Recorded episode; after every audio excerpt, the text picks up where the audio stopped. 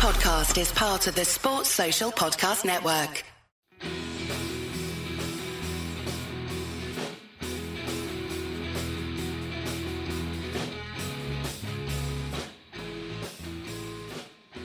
Hello and welcome to United Hour, your one-stop shop for all things Manchester United. I'm your host, Colin.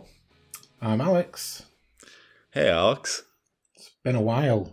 Oh, so long. I'm so pleased to uh, be here at 20 minutes past 11 on a Saturday evening. our, Talk uh, to someone else who doesn't have a life. yeah, our listener graph has just dropped off as well. All the listeners that we've uh, that we've gained who've returned to the podcast in the past twelve months of me being uh, MIA have uh, have gone already. Oh, you So, think yeah. you think they're going to see Alex on the title and just abandon us again? or just heard my nasally voice and uh, immediately uh, turned their phone off or threw it at the wall. I don't know, some sort of reasonable reaction like that. No, I'd say they'll be absolutely delighted, as I am, uh, to chat to you after it's a bit of a weird game, um, but certainly not a bad time um, to be a Manchester United fan, given how it's been um, relatively recently. Um, we are recording after a, uh scintillating 1 1 draw with Chelsea at Stamford Bridge, um, and really a point seems pretty good, Alex.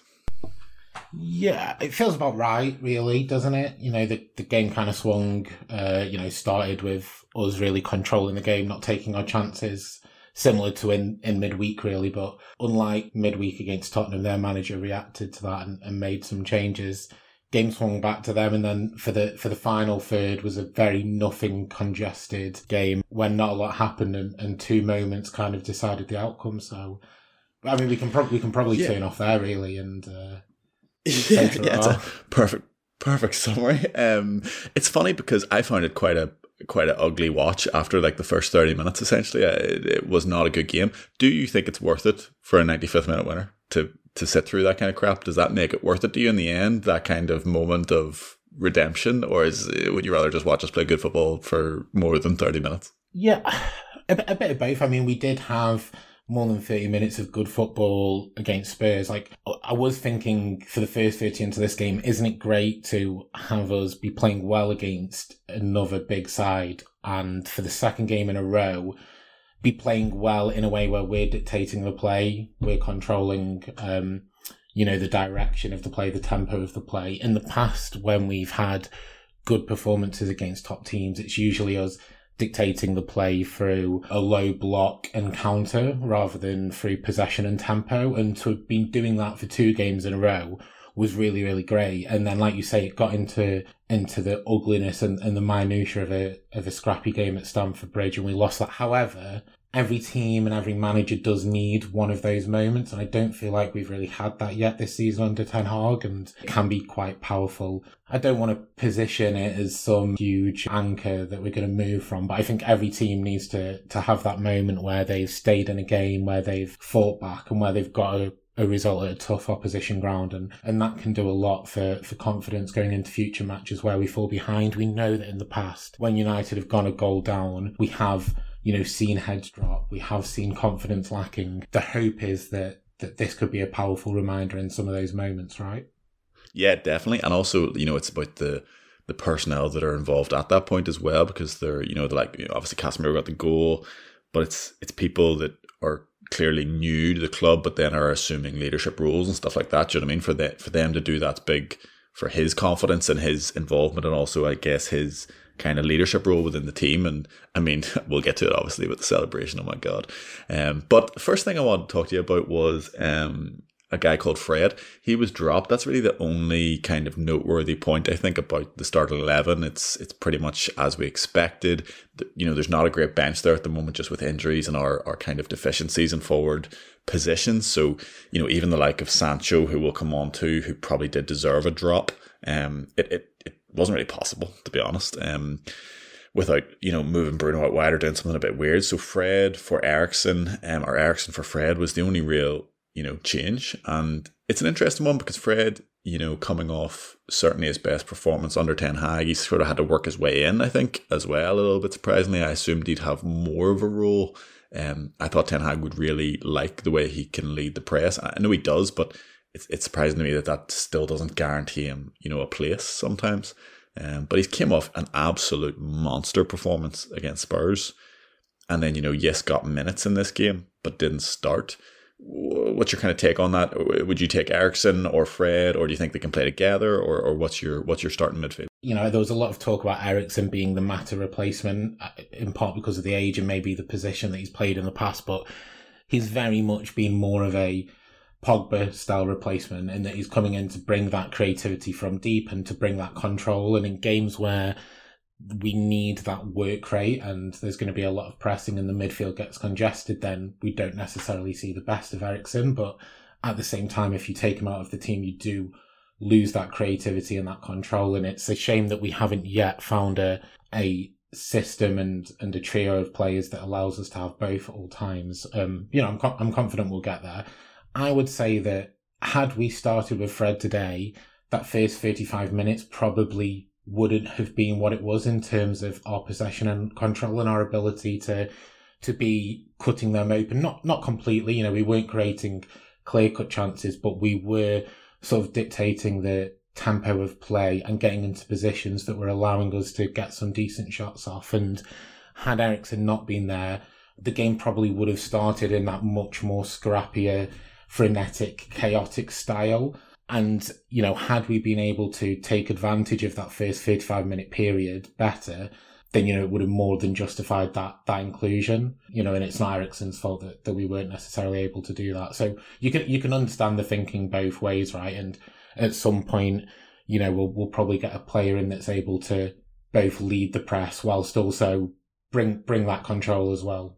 Yeah, I Fred's just a funny one because like he was so good mm-hmm. against Spurs, you know, total game wrecker at that point. The way he can get about the pitch, the way he can lead the press, the way he can pick up duels and win second balls, and when that goes well, we are we are such a better side.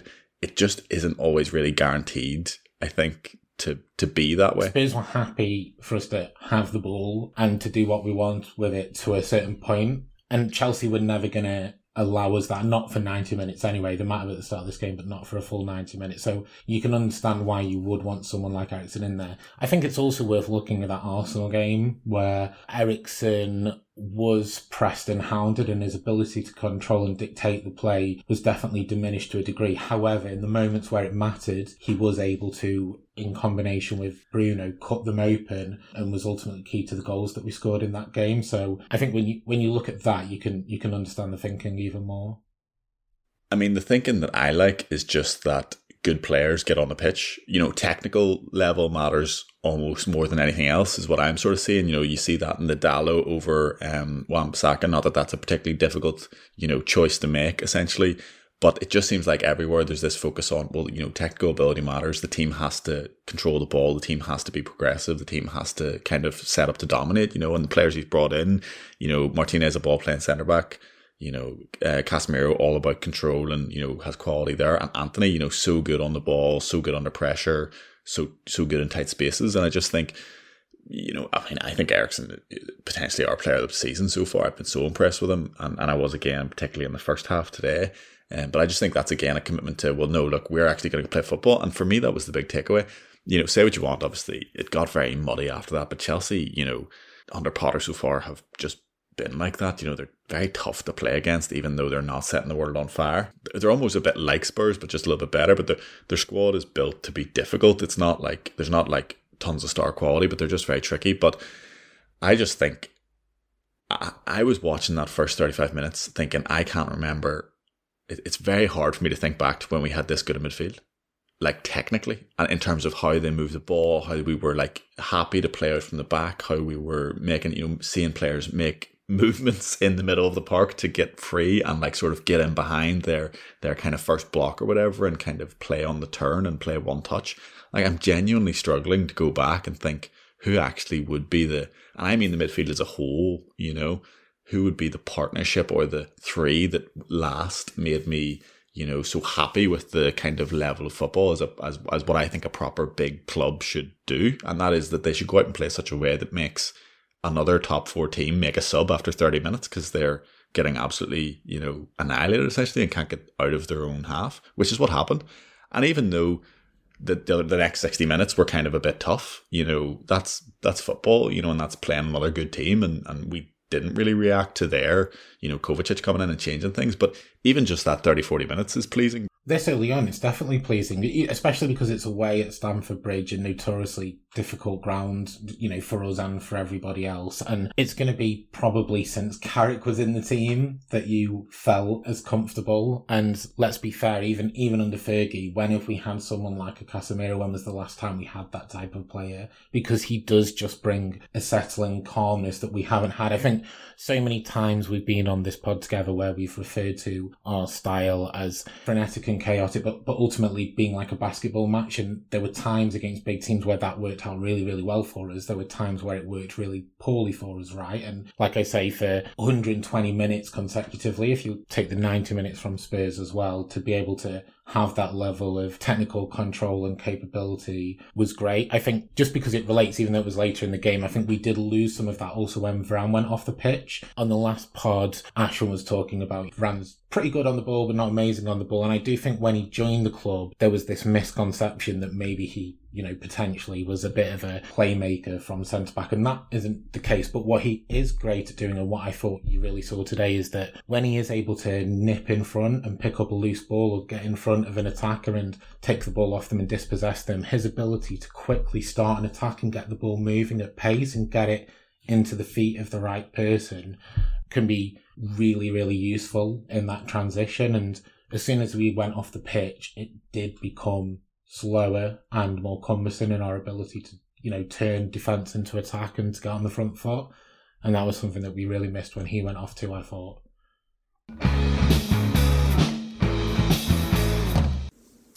Okay, Alex, what about Jadon Sancho?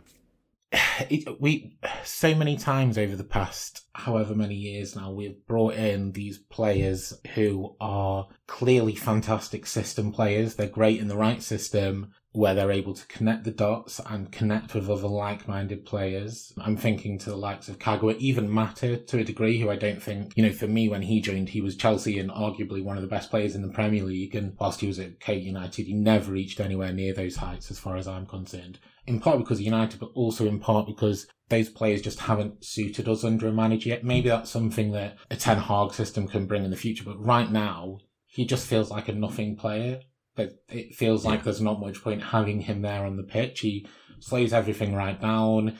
He's not able to really take on a man. I don't think he's brave enough in what he tries to do. I don't think he's ambitious enough in what he tries to do. And whilst clearly very technically gifted, he just feels like he's much more suited to a City or an Arsenal than, than a United. And, and maybe the direction that United's heading will open that up in the future. But I guess from a from a mentality perspective, and like I said, a, a being brave perspective, which I think is a really important personality trait for United. I do have you know some some concerns about his ability to really impact and influence here. Yeah, I mean, I have huge, huge concerns. I'm quite, and I don't like to be, you know, knee jerky or or write players off too early. But I, you know, he's been, here, a, year and a half. Yeah, yeah. You know, he's been here a year and a half, and I have, I just have not seen it. I, I am, I'm pretty happy to, to say now, I don't think he will ever be a player for Manchester United, and I would not be sorry for him to leave a, a, as soon as possible. I don't even think he's a starter in this team. Like Rashford,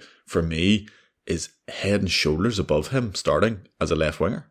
You know, and that is wild because Rashford is not, you know, the the standard to pit yourself what, against. What you I'm know, hearing is I just Rashford left wing, Ronaldo up front, right? That's I think that's what I'm hearing. Well, is well, that what I'm hearing? I mean, we'll come on to that. That is absolutely not what you're hearing. Um, it's 100% Tony Martial or indeed uh, Ivan Toney sure. um, in January. Who knows? But uh, no, I'm just saying. I I think I'm pretty much done with Sancho. I, it, it's bothering me now all the time, and, I, and it, it's such a shame. And I, I actually even to your point about him being maybe a City player or an Arsenal player, I just don't think he's an English Premier League player. And I don't mean to say he wouldn't start for the teams in the English Premier League. Of course, he's he's too good to be playing. I'm not saying he should go to the championship. What I'm saying is he, he should be in Italy or or Germany or or Spain. You know, I I just don't think you know physically he is there at all. He cannot maintain a press. There's a lack of effort. There's a a nonchalance and a carelessness with the ball, even even though he is so technically good. You know, he's a bit of a liability. And I have a lot of uh, empathy for Luke Shaw tonight, who I thought was again, I mean, extremely good. If you look at his numbers just a fantastic game, like two key passes, the assist for the goal, 100% of his duels won, you know, up and down. And I thought he was sold out by Sancho so many times. And as you say, there's this kind of there's these little pockets in the game where he picks the ball up exactly where he wants it, or someone comes over and plays with him. And I do think he looks better when Martial's on the pitch. You know, I do think he's a one-two player. He's a he's a one-two. He's absolutely a one-two player. He wants players, yeah. absolutely close to him. He wants a relationship with all his players, and he will he will feed off that.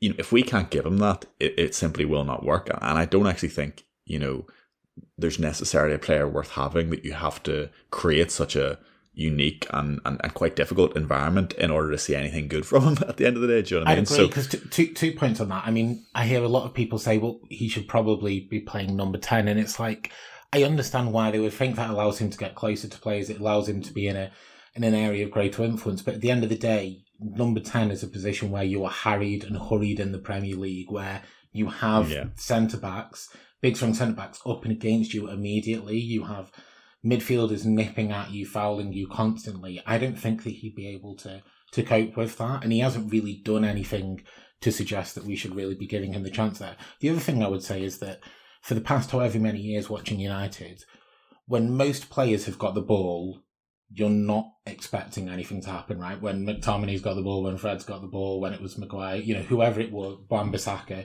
you weren't really expecting anything to happen unless Bruno got on the ball or you know, Rashford was getting in behind or, you know, there were these few moments. Whereas right now, whoever's on the ball, I'm actually pretty excited to see what they do with it. Like, you know, even when it's Dalot who's picking the ball. Yeah, up, no, I was about to say every time Alex, every time Dalot gets the ball, I'm on, I am on the edge of my seat right? at what he's about to do. Like he is the, looking, the one, he's so confident. The one time where you're not on the edge of the seat is when Sancho gets it because you know that he's going to, similar to what Pogba's done in the past. He's going to slow it down. He's going to take more touches than he probably needs to, and then more often than not, you know, he's going to get tackled or is going to get intercepted because the team that we've got right now needs to be front foot, high tempo, quick pace, and that just doesn't suit him. And it's uh, it's just really no, it doesn't. I mean, you know, there's these little, as I say, there's these little occasions when you get him in and around the 18 yard box and, and he can kind of square up a man or find a little pocket. And, and, he, and he is so clever sometimes with sliding little balls across and he's properly trying to pick players out and all that kind of stuff. But it's just, I mean, you're talking, you're talking two or three moments in a 90 minute match or, or however, however long he gets. I mean, he looked really frustrated when he came off today. Like he obviously knows, you know, he's in a big rut and it's not going well for him. Um, but yeah, I just question it. I, I kind of question the mentality as well. You know, I just don't know that it's that it's there for him to, to, kind of dig in and do those. I don't. I don't think there's. I don't think it's in him. I don't even think it's that he's like a bad attitude or anything like that. I just think. But there isn't that hunger shown, right? I mean, you look Antony, at Antony on the other exactly. on the other flank, exactly, and it's since he's come in, it's been such a stark comparison, you know, in that they're they're almost similar-ish players, um, in kind of just in, in a lot of ways. But Antony just does so much so much that Sancho will never do. And, he, and, he, and that is it. He will never do. You will never make him into a pressing monster. You'll never make him really, really combative. And, and there might be a level of kind of technical ability that Sancho has and, and kind of interlinking play that maybe Antony could never produce himself. But, you know, even in terms of willingness to actually drive at defenders and take on shots, I mean, Antony has, you know, two or three shots from outside the box, these kind of trademark left foot whippers that we're seeing now you know, had another one from the edge of the box today that you just you see that every single game. He's making those chances for himself every single game, and he's already scored one or two of them. You know, like Sancho, what is it he does? You know, his shots per game. I think it's been like 0.7 per game, and it's like down there yeah. with like our defensive mids. Yeah, it's like ninth. No, he is he is up there in terms of key passes. Yeah. To be fair, but these are he does a lot of little slid balls to the byline, which are really quite nice, and he even overhit a few of those today, which is even unlike him. But you know, that will be a key pass. We're not, it's not really a key pass for us. It doesn't justify a player to be there. That's the thing. Like, that alone isn't enough. And it's not like he's getting through tons of defensive work. I'm not saying he's a massive liability defensively or that he's not putting any sort of graft in, but he's not offering or standing out there a great deal either. So, you know, if he's not, you know, if he's not really making a difference, like I say, having an impact and, and providing us with that edge going forward or going back, then what's he really there for? Yeah, exactly. So I mean, he had a he had a tough day. He came off um, for Fred, um, and Bruno kind of moved out to the left. which I didn't think really worked at all. I mean, uh, uh, Nick was sort of saying that was what he wanted to see from the start, or some people were saying, you know, push Rashford out to the left, start and play Bruno as a false nine. Yeah, like a diamond, and then Antony and Rashford as like wide forwards, right? It certainly didn't really work. It sounds great on paper. It was something I wanted earlier in the week to see at some point as like an experiment, but it's also something that you know is a very FIFA football manager type of thing that worked Yeah. in theory, but not really on the pitch. And it might work in one game, and then you hold on to it for ten more games, even in real life. You know, like it, it worked once, and then we just keep doing it over and over again. I didn't really like it. Didn't like Bruno out there. I think he goes back to hero ball out wide, and it, it didn't really work. He was still a bit better than Sancho, to be honest. But um, yeah, and then it got really the game got really bogged down, and then really the next notable thing was, as you say, Varane, which was a tough watch. Yeah, really tough. I mean, how how old's Varane? Is he thirty? Is he thirty? He's 29, 30, something like that. Let's find out. Because I mean, I guess this would be his last World Cup, maybe. No, I think this would definitely be his last World Cup. twenty nine. No, I mean, but France have good centre backs. You know, like he will not. Like he might be at another World Cup, if, but I think even that's a stretch. You could tell he knew what he had done right there in the moment, right? I think some players are really in tune with their bodies, and Yeah, I mean, I think well, it's it's not even that they're in tune with their bodies. It's literally it's happened ten times before, and they just know the feeling like straight away, and they're able to self diagnose. Like pretty much, they're probably acutely aware of whether it's an ACL or whatever else. And um, I also think one of those things is you know when I don't even make light of it, but you know when a player kind of does the floppy dead fish thing, um, which I immediately made me think hamstring, which is what the initial reports are. Now they're not confirmed but their sources are saying it's a hamstring issue which is definitely better Yeah. than anything else Yeah. for that kind of thing. Um, but can still be a month you know which is obviously going to have an impact. But at that point i don't it might not be fatal for his world cup you know given the reaction that we saw. Obviously he thought it was pretty bad. I mean you never really want to see uh, a player hiding, you know, their face Yeah. uh, due to their upset, and then he was obviously angry, and Chelsea fans covered themselves in absolute glory um, as he walked off the pitch, as you would expect. despicable, but not not at all surprising, right?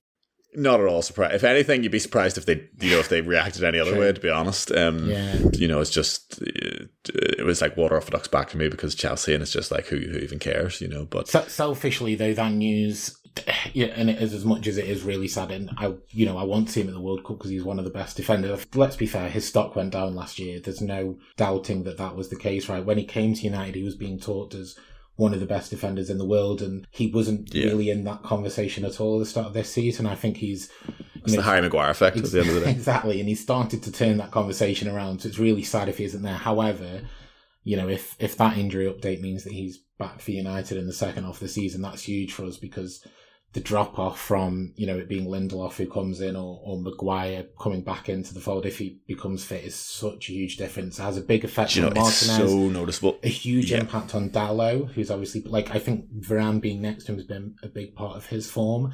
And just from a leadership perspective, last year I felt like Varane didn't step up to that effect, but this year I think he's really shown that he's been setting an example, and he'd be a huge loss if we if we didn't see him again. Yeah, he's been absolutely class, and uh, yeah, you know, it's it sounds horrible given how many centre backs we have on the books. But if he wasn't, if it was like long term, I'd almost want us to buy in January.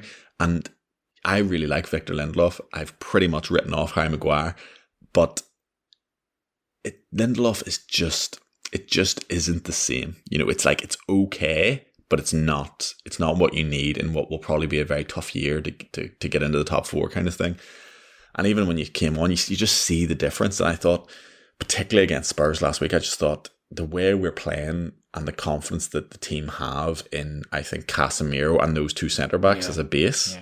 Is just is vital. It is so vital because there's players that are, you know, particularly I think you saw it against Spurs, are screaming around, you know, like Luke Shaw pressing the top left hand corner of the pitch, happy to go and do that, and and they just have that knowledge that you know there is safety behind them, and we just look more solid than we have in a long, long time with Martinez and uh, Varane, and I just think he's just that little bit more proactive, that little bit more dominant. Um, even though he's not, you know, fully, you know, he's not like a Vidic or something like that, but just, you know, the way he was stepping up and just taking the ball off Kane and getting, as you say, an attack started quickly. Lindelof will try to do that. He just won't do it as well. And, you know, God knows what is in, in, in the cards for Harry Maguire uh, Tuanzebe and uh, Phil Jones, the other centre backs currently at the club. Um, Lindelof's just a is just a lot more passive, and I do worry about the impact on the likes of Dalot, but also De Gea losing Varane and, and swapping Lindelof. And what I would say though is that I'm much more confident in Lindelof next to Martinez and having Casemiro in front of him. Like Casemiro, obviously protecting and, and providing that base and, and, security and support, but also Martinez being that centre back who does chase and hound the, yeah, and is the terrier yeah. and is the aggressive one.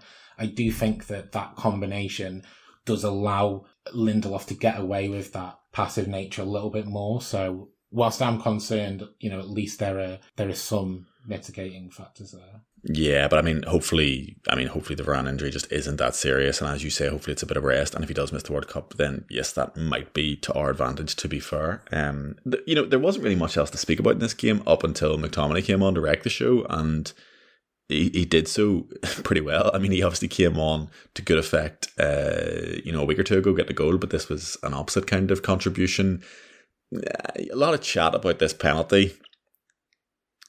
For me it's a stonewall penalty, and the fact that uh, refs this happens all the time and refs never get it. That to me that doesn't matter a jot, particularly when there's like there's like a range, right? So yes, this goes on all the time. Yes, sometimes it's completely blatant and, and in front of a ref's face and they let it go. But it's actually not that commonly this blatant. Yeah, I, I agree because I think usually the aggressor is usually one much smarter in that they are grabbing and letting go and on and off. They're also typically either being grabbed and held themselves or they're at least acting to that effect. Six or one, half a dozen of the other type thing. That wasn't the case here. And it was for such a, and maybe it was just the slow mo replays because a penalty was given, but it felt like it was for such a long extended period that I think that just, that just gave the referee no cause but, but to give it. Like if he'd have held him for just you know that very starting move, then let that go, and then they both had a run at the at the ball, and oh, I forgot the Chelsea lad's name, but if he hadn't been able to get it and and was complaining that it was because he was being held at the start of the move, McTominay probably would have got away with it, but he held him for the full duration until the moment where he's on the floor, and I just thought that was really like naive and, and quite stupid. Yeah, I mean, I think broadly, like I always hate to see it, whether it's penalized or not penalized. Like, I really hate it because I just think you're taking such a risk. And I don't think that risk is reflected in just essentially letting that player have the beating of you. You know, I mean, that player making that run is still like 10 yards out from goal. There's no, there's not even a, there's not even, you know, a guarantee that the ball is going to reach them or even come in their direction. You know, he's literally like making this run as well. Like oh, exactly, like you know, yeah, yeah or, or, like the person has already won five headers in the match yeah, and dominated sure. you, and you think, right, you know, this is the only way I can impact this. Like it's just not that situation. I get it's just anxiety, and Chelsea did kind of start racking up quite a lot of corners and like balls into the box and stuff like that, but they weren't really, you know. I think Chalobah hit the bar. Obviously, I don't know whether that was well it was before, but you know, I just don't ever think it's worth it. I think it's stupid. I really do think it's stupid. I mean, I was furious because I just thought we've been the better team in a poor game here, is what I thought up until that point. And I didn't think Chelsea were very good value for the lead. Oh, and I just thought not. that's a very that's a very disappointing way for a team that's kind of on the up and and just getting a bit of positive momentum to really lose it for not not because Chelsea carved us open or because you know you know we as a team didn't do something right,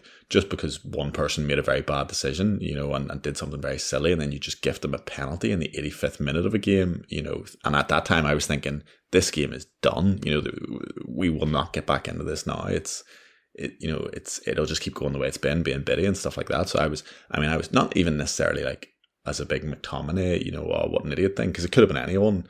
Um, it just happened to be him, but I just think it's always stupid, and I was absolutely raging. Yeah, no, same. And and obviously, I think part of the problem was that we made all of the substitutions we were able to make, and a couple of key attacking outlets we'd already taken off the pitch. You just didn't really see any way out at that point. So to be able to actually turn it around and get something was a big surprise to me. But yeah, I was, I, I just, I just felt they were stupid and naive, disappointed in him. But I, I guess what can you do? It's a, it's a, a day at school for him. It's a learning a learning opportunity, right? That's what we'll call it. Yeah, definitely. I mean, I would hope. Yeah, I would. I was thinking if like I, what I was thinking in like the eighty seventh, eighty eighth minute was like when this game ends and McTominay goes back in that changing room. I hope either Ten Hag or some players absolutely tear him apart.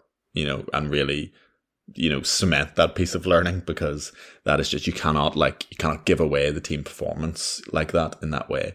Um, but thankfully, not a problem, and you know, not a problem in a big part thanks to Anthony Elanga. I felt, which is not something I thought I'd be saying. He always has an endeavour and energy about him, right? And Yeah. and that can count for a lot in a game like this. I think. Plus, also he's got a bit of pace, and I do, you know, not to uh, use his positive impact as a stick to beat Sancho with, but just having pace. go ahead, Alex. Having Yeah. pace makes Yeah, a difference, right? Regardless of the quality of the player, sometimes, and, and he was able to use that to good effect, and he did. He did definitely have a good impact. No, he did, and it was good to see. I mean, I still don't think he has much of a future at Manchester United and won't even be on our bench probably in um, six months. But still, very nice to see. Great energy, and definitely got us back into it. Definitely created a little bit of spark and impetus. I think that that showed the rest of the players, oh, actually, we can get at Chelsea here for another five minutes.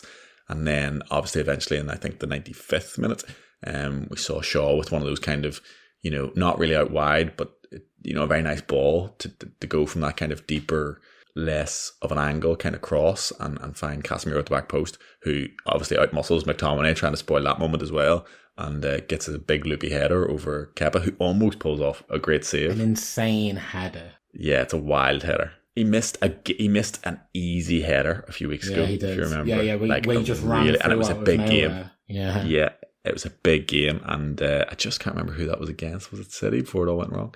I can't remember, but and I was like, you cannot miss that header, but he, he absolutely made up for it tonight because his header was two hundred times more difficult. Yeah, and his celebration even better, right?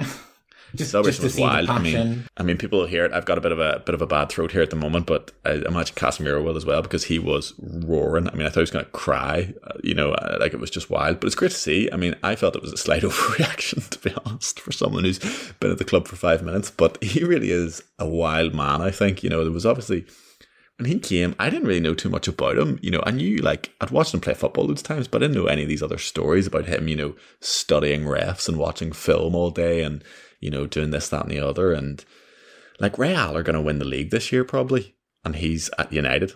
Like it's so bizarre. It is so bizarre, and um, he's just I like he is one hundred percent. I think going to be a bit of a cult hero if he if he if if we get like two good years out of him. I think he's going to be loved. There was obviously a lot of talk about it being for the money when he came to United, right? Because a lot of people Yeah. who aren't United fans can't see any reason why you would go from a winning Madrid side to this United side. And I think he answered that pretty clearly that he wanted a new challenge and, you know, he thought this was the platform to do that. Still a huge club, you know, the other biggest club in the world, arguably, but one that needed, um, you know, needed that encouragement to get back to where they hopefully can get to. But I was going to say, like, his celebration and that passion shows that it's not about the money, but maybe he's got some huge fucking goal bonus because. bonus. You think he's got? it? you think we give our DMs big goal Well, bonuses? You know, they're not expecting many goals from him, right? So they might be thinking five five mil a goal. You know, he gets one a season, not a big deal. And uh, so yeah, maybe it was that. Um, but yeah, I don't know. It was an amazing header, and he's just been. I think he's surprised everyone in his ability to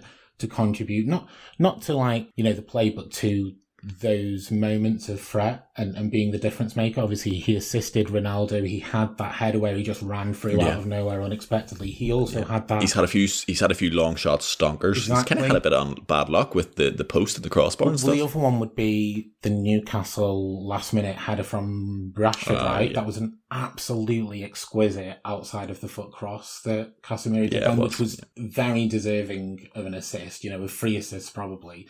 And like, I don't think anyone really expected him to to be bringing those moments to our play. So that he's doing is an absolute bonus. I would say that there is still like a few sloppy passes that I would expect him to make, and I don't know Yeah, if. And then I'm I agree. am I just noticing that because I have such No, I think they're definitely there, and I also think there's a little bit of on the other side. I think there's people who are not seeing those deliberately, if you know what I mean. Like Sure. they just they're so high on it, and, and I get that. You know, it's it's very easy to gloss over some of those things. I wasn't actually like his first kind of few starts. I was really pretty on the fence, to be honest, Mhm. um, about how he was adapting. And I think that's still basically it. That he is just still adapting, but he's definitely on a on a significant upwards trajectory. And I think he's been absolutely vital the last couple of games, certainly this week. So I'm I'm I'm more than happy. But I did just I st- I still have just the, the barest reservations. Not that he won't be good for us, just that he's not as dominant and as kind of otherworldly as as maybe some people are kind of getting very high on, if you know what I mean. Um, I still see points like as as will happen with every DM. I still see points where he's absolutely left in the dust. You know, when he's out of position, he's, he's you know he, his whole thing is he reads the game, but on the occasions he doesn't, you know, he ain't getting back, kind of thing. Yeah, sure. And uh, there is, as you say, a bit of bit of sloppiness on the ball. I'm actually I've been really surprised by some of the sloppiness when it's simple. Yeah. And I've been really surprised by how good he is at other times that I wasn't expecting, you know, how creative he can that, actually be as well. Saying. Yeah, he's brought he's brought the threat that we weren't expecting, yeah. his ability to pass through the lines exactly. we didn't expect, but then the simple passes that you think would be routine sometimes are just yeah are, the ones are a bit off. Making. But you know, I think sometimes those creative ones and those big moments, I think it just comes from his experience. You know, he's played at like a top club and won, you know, whatever five Champions Leagues. I think he just he's just been there, done that. Whether it's the ninety fourth minute or whatever, I don't think it really faces him. You know, I think he's just and and that's that's like worthwhile in of itself, just as a commodity to have in the dressing room. So no, I'm I'm absolutely buzzing, and it was an un- unreal header, um, an unreal way for it to go in. I thought I thought it wasn't going to get given as over the line and all that, you know. So just drama, and then we had uh, Martinez basically going arse over face into the crowd and there's yeah. this unreal photo of him basically grabbing I thought it was I thought it was one of our staff when I saw the photo I was like because clearly no one else would be able to get that close to him but he's basically just like gripping a fan by the lapels as if he's about to you know shake him kind of thing um, and roaring roaring in his face I mean can you imagine being that fan oh. being one like that like one of our away fans like that is that is He's an unbelievable got to frame moment. that photo, right? And if he can try and get Martinez to sign that, and I reckon he would, then he absolutely should because it's hundred percent. I mean, that is just like moment. that is once in a lifetime, and it's such a good photo. Whoever got the photo, obviously, but Martinez came out with a tweet then that started like, "Mate, I don't know who you are," and I'm like, the fact that he's even you know using the word "mate," yeah. um, I just I absolutely adore him. I think I I'm really a big fan of Bruno Captain actually, and everyone like people should know I'm a big big Bruno defender, and you know even though I see a lot of his faults, I'm I'm always always quick to defend him because I think he still gives much more um, good than bad. Mm. But like, if not him, Martinez would be my captain. And, and actually, it's it, it in about six months, it might not even be a discussion anymore. He's definitely got that about but ultimately, he's already showing that he doesn't need to be captain to be a leader. It doesn't need to. Be, yeah, like, yeah. It would, it would make probably influence. no difference at all. Yeah. He he has a massive influence on Dalot. You can see it every time that Dalot makes a block, makes a tackle. Martinez is straight yeah, out congratulating yeah. him hyping him up, and and Dalot's returning that, and clearly he's having a huge motivational effect on some of those younger players who are coming through, and also because of that nastiness and that bite and that edge that he's got, I think he has an impact on the opposition players as well. I mean, I was desperate. I was desperate for Mason Mount to try and you know. get on his level and, and make something because I was like he is gonna he is gonna just destroy him. I love the moment where he just like walks through Jorginho after that yellow yeah, card as well yeah, towards yeah. the end. Was that the one that was like literally about to go out for a throw and he just as soon as he turned he just completely emptied him almost two footed? Yeah, just loved it. Well, no, the, just the, absolutely no, there was another I think it was just after that where like there'd been a bit of a bit been a bit of back and forth between the players and we had a free kick and I think Jorginho was like I don't know if he was trying to block it. I'm not sure what he was trying to do, just delay the game, whatever. Martinez just literally walks right through him. Jorginho falls to his feet protesting and Martinez just carries on like couldn't give a shit. And um, he clearly took yeah. that goal that we conceded personally as well. He really clearly cares and has a huge passion. And um, I just think he's, I just think he's absolutely class. Like I, I love him. He's, he's great. It's just mad that like we were obviously going for Timber first, and there was a lot of other names in the frame, and obviously there was reports that the United staff and uh, scouts wanted um, the Villarreal Pau Torres um, and stuff like that, and and you know obviously he had a tricky introduction with his height, and there was all that media uproar about, oh, you can't be a five foot nine centre back in the Premier League and all this kind of well, stuff. All, and, all of our old scouts know, had a five foot ten plus filter on Football Manager. Exactly, yeah, they just they just missed him. But him before, yeah. Hi, friends. I just wanted to take a quick minute out from this beautiful conversation about Manchester United that me and Alex are having and talk to you about United Hour's newest sponsor, footballprizes.co.uk. Football Prizes gives you the chance to win the very best prizes the beautiful game has to offer, from hospitality tickets and matchday experiences to rare and unique signed memorabilia. Football Prizes offers it all. You can jump on their website, you'll see loads of raffles all ending soon. You can get tickets for as little as a pound or two, and sometimes there's only 40 or 50 tickets being sold, so the chances of winning are super high. You'll see some cool stuff there, and if you do enter any prizes, enter UH10 for 10% off. That's U for United, H for Hour, and 10 for Eric Ten Hag is the best manager ever. Thanks. Bye. It just, I mean, there's there's a bigger piece around like how good our summer signings have been, um, and maybe we should just let Ten Hag decide every transfer and, and, and see where it gets us. Because you know, I was very fearful of that during the summer, and I got very frustrated about us just dipping into the Ajax well and and and not looking kind of more broadly and uh, I've been absolutely proven wrong so far. And obviously, because, Arnautovic you know, is uh, or was at least top scorer in Serie A, right? you know, so, yeah. Uh, I mean, he, he, probably would have been all right to be honest. Well, I'll ask you this. I'll ask you this. Go on. A over the last month, would you would you have rather had Arnautovic or not? And do you think he would have been starting or not? Um, I mean, leaving leaving his leaving his personality and character and that you know leaving that completely aside, him as a footballer, just taking his over the last two if months, you could just like swap yeah. him and him and Rashford's quality, Space Jam style. I probably would. Yeah. yeah. I'm just saying, you know, we are in dire straits, and that kind of takes me on to the next point, which is obviously you know a big talking piece at the moment, but you know, Rashford's not number nine. You know, he actually does an okay job there, but he's not a number nine. Tony Martial, uh, uh, like, is I think it's his lower back at the moment that he's missed. You know, two three weeks with. He might be back for the next game. He might not. He might just get injured after twenty minutes again. It's very sad, but at the same time, it's hard to for me to really like feel too bad because he's had long enough, and and you know, it's just you, you need players to be fit at the end of the day. So um, that's a shame. Um, but Rashford makes good runs in behind. He, you know, he gives a bit of a press, but not really. But he, like, he's a winger. He's a winger. He's an inside forward. He's not a number nine. He gives us a lot in our fluidity in our play and generally. But what's been shown over the last week is that you know he cannot be relied on to finish chances. Sometimes he puts them away lovely. More often than not, whether it's a header or a ball at his feet, or you know Henry against Spurs was pretty much slating him for just being you know empty headed and, and not even looking before he hits it and just putting the head down and blasting it, but then just hitting straight at the keeper and when he could have just basically passed it into a corner. These are things that he will never do. You know, he just will not do them. So, you know, I think we need to buy in January, but then there's obviously the big, you know, Cristiano shaped problem.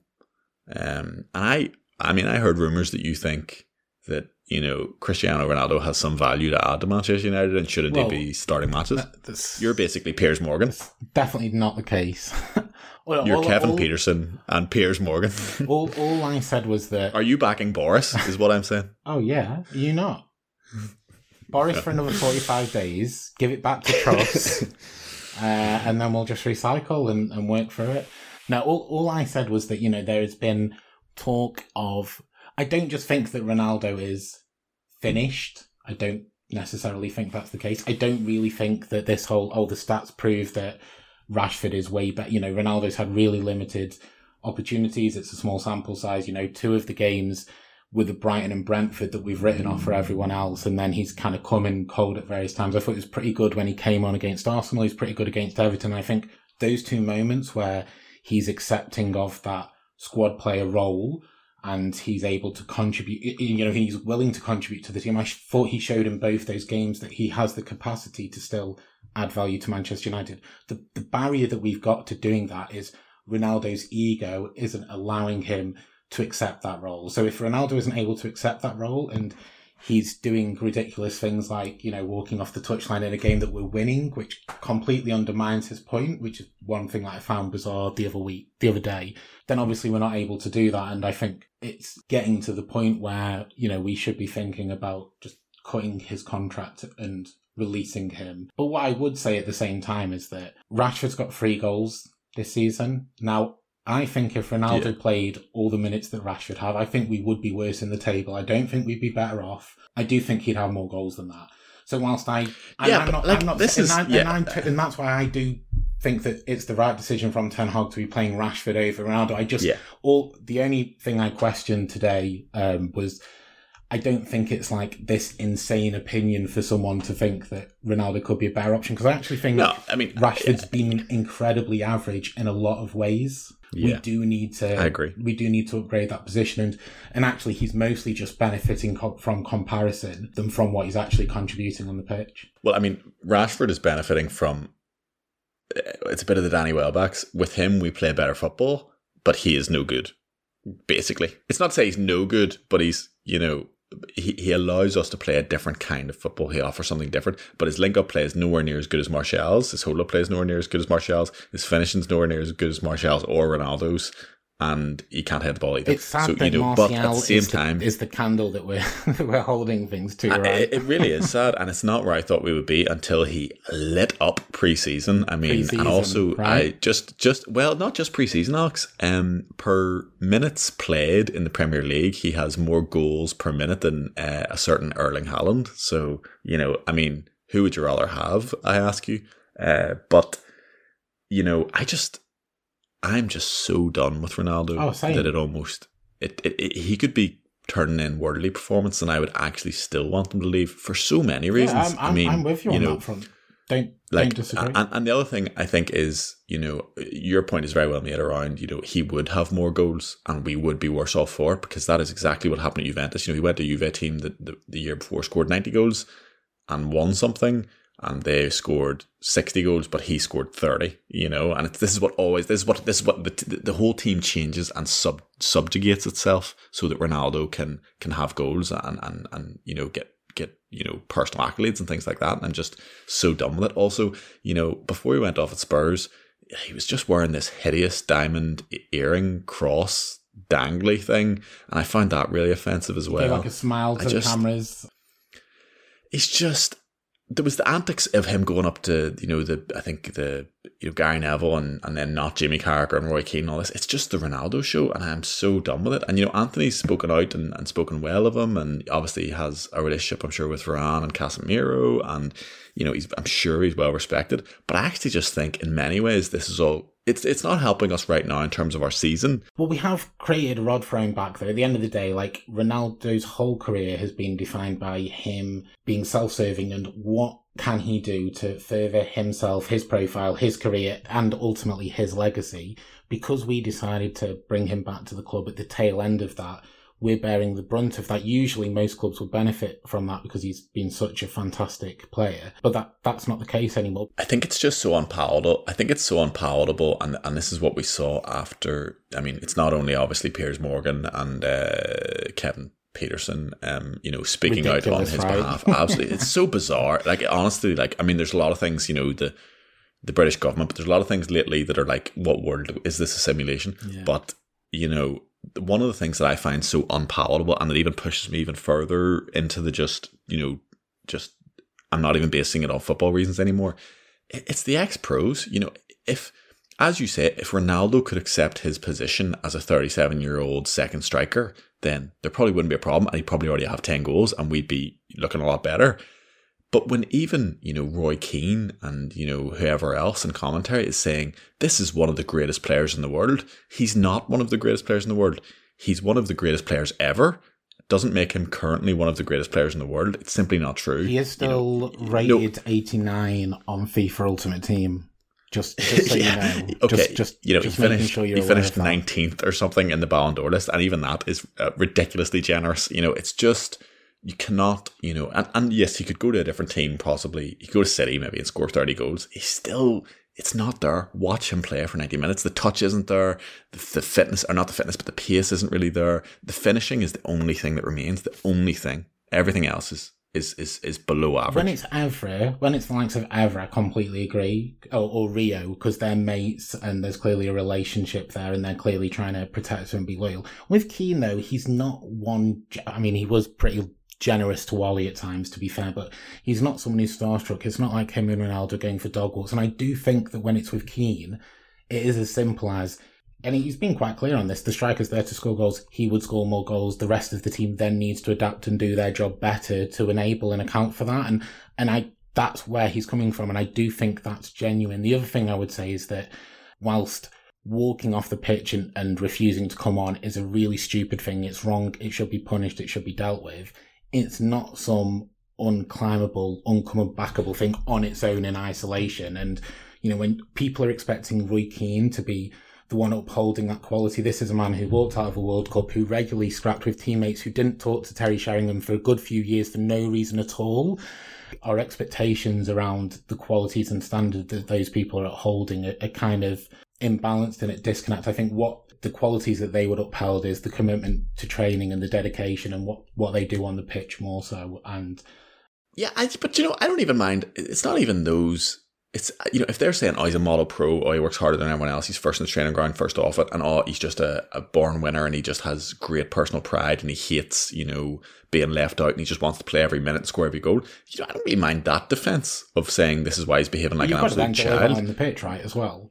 It's exactly. It's when they watch him on the pitch and still say, "Oh, he's one of the greatest. You know, he's the greatest ever. You know, he's one of the top three players in the world, and all this kind of stuff." And just, you know, he has to play. How can you not? how can you not start him? I, just to- find, I, I, find it I totally agree with that. What I don't get though with Ronaldo is one, why did he? If he's going to do that, why wouldn't he have done that against someone like a City? Do it in a game where we're losing, where he hasn't been brought on, where we've struggled to score. To do it in a game where we're two 0 up makes no sense at all. But that's it, because he honestly thinks if he sits and watches us play crap, he will be pleased because he's like, if I was on it, we'd be winning, and I will come on and save you. Everyone love me. When he watches us play good football, I swear to God, he hates it. He hates it because he's not involved, and he's also watching Rashford miss chances, and he's sitting thinking, I would have scored a hat trick. That'd be another three goals in my tally. That would take me to.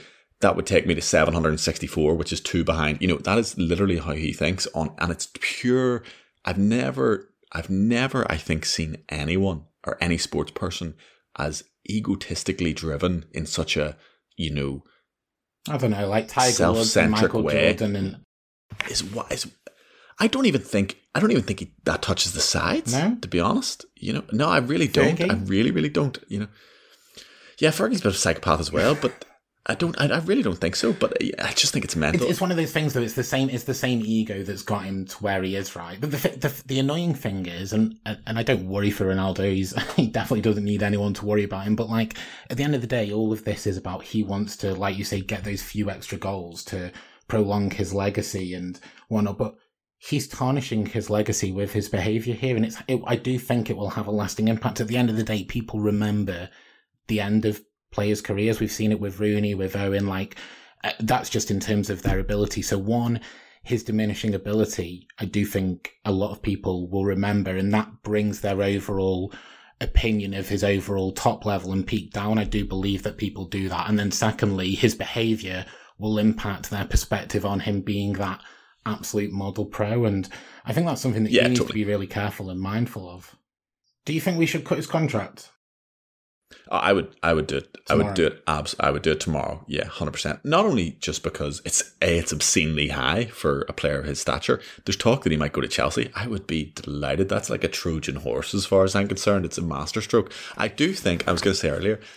There's an element of the shit show that I'm actually happy with because I think it's been so good for Ten Hag. I honestly think He's it's it so good. I think, well, well, in a sense, but to begin with, it was very difficult. So he had to navigate that preseason issue. He obviously, I just think it's very difficult for anyone to manage, you know, Ronaldo and to kind of cater to that ego and to kind of walk that tightrope of placating him, not causing dressing room issues, not being seen to slight him.